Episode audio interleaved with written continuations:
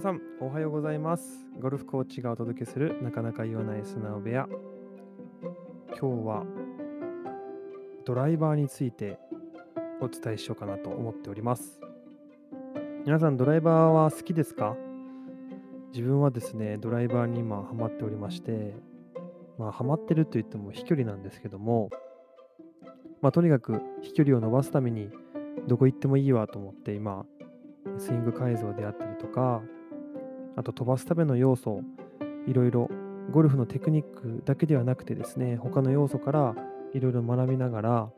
表現しようとしている最中なんですけども、まあ、なぜこのティーショットにこだわるのか、なぜアプローチパターではないのかについて、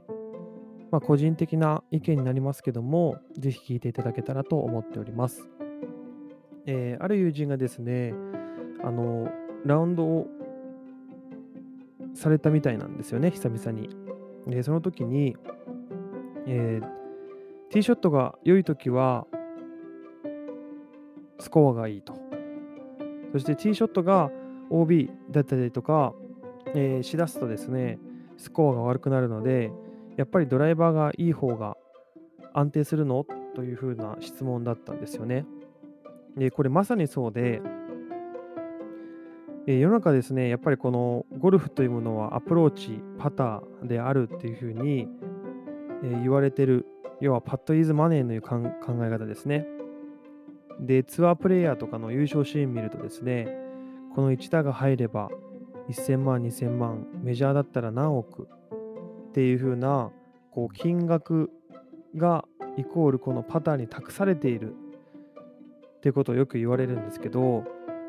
まあ確かに事実はそうだと思います。パターが入らなければ賞金も稼げないですし、そのパターをの技術力がなければ当然トッププレイヤーにはなることはできないと思うんですよね。で、そこは、えー、と全く否定はしないんですけども、ただそのパターにの1000万円ですね、にチャンスを与えたものは何なのかって考えると、やっぱりティーショットからなんですよ。ティーショットが OB であれば、もちろんそのパターは金額ではなく耐える、その OB をさらに傷傷傷口をですね広げないようにするための耐えるパターであるというふうに言うこともできると思うんですよ。要はそのロングゲームがショートゲームに影響している。その影響がいいものなのか悪いものなのかを決めているのはティーショットでありセカンドショットなんですよね。でまた、えーパターの上位の選手はですね賞金ランキングのトップに、えーほぼ入ってないないんですよ。じゃあ誰が賞金ランキングトップに入ってるの？って考えたときにティーショットの飛ばす選手ティーショットの精度がいい選手なんですよ。で今はこう飛ばすプレイヤーが300を超えてですね350ヤードが当たり前になってきている世界でですねどんどんコースが長くなってその飛ばすことによってのなんというかその難しさを長さで調整したりしてるんですよ。でそれぐらい飛ばす選手が脅威であると PGA では、えー結構言われてるんですよね。もう飛ばせなかったらプロゴルファーになれないというまで言われてるぐらいこの飛距離はすごく大事なんですよ。でこれはプロゴルファーに限らず皆様にとってもすごく大事な要素になってきます。ティーショットが良ければその一日楽しいですしティーショットが良ければ次のセカンドのチャンスも得れますしティーショットが悪ければ一日ブルーになりますしティーショットが悪ければセカンドもいいポジションから打てないスコアが加算された状態で打たないといけないんですよね。それをしのいでるのがアプローチパターンなんですよ。そこで OB が出てもアプローチでしのげばあやっぱりアプローチでしのいだから良かったんだっていうふうに考えてしまってはこれはですねあまり良くないと思っております。ロングゲームが良ければ皆さんのアプローチはもしかしたらバーディーを取れたかもしれないんですよね。パーじゃなくて。そう考えると可能性を広げるのはもちろんパターもアプローチも大事なんですけども、もし聞いている方がティーショットに難があるとすれば、ティーショットの練習量を増やした方がいいです。よく7番アイアンを練習しましょうって言うんですけども、正直僕はそんないらないと思っております。えー、1日皆さん多分練習する量って限られてると思うんですよね。練習場に行かれた時に。その時には、例えば100球しか打てなかったら、僕が練習するんであれば50球はドライバーやります。とことんやります。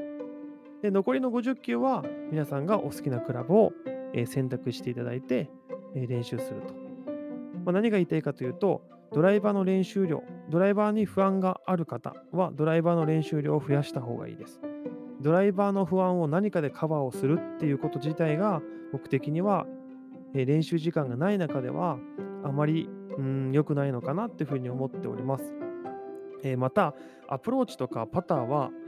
コースでしかね、あんまりこう技術力って磨くことなかなか難しいんですよ。ただ日本においては、まあ、そんな簡単にゴルフ場には行けないと思うので、え当然、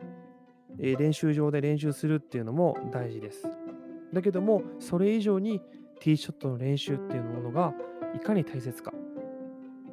っていうことを少しでも感じていただけたら、えー、嬉しいなと思っております。やっぱりゴルファーってどこまで行っても飛ばしたいと思ってると思うんですよね。でそれが他人と比べるんではなくて自分の飛距離をどんどん超えていくその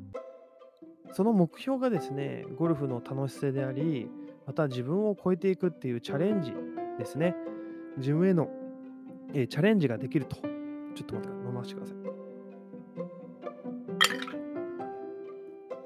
このチャレンジっていうものができるっていうことがワクワクにつながってくるんですね。ぜひドライバーとそして皆さんの苦手なクラブこの2本を持ってですね練習場に行って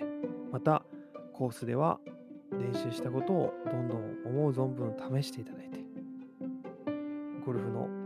レベルアップにつなげていただけたら嬉しいなと思っております。えー、何かまあこのドライバーに関してとか、えー、その他の技術力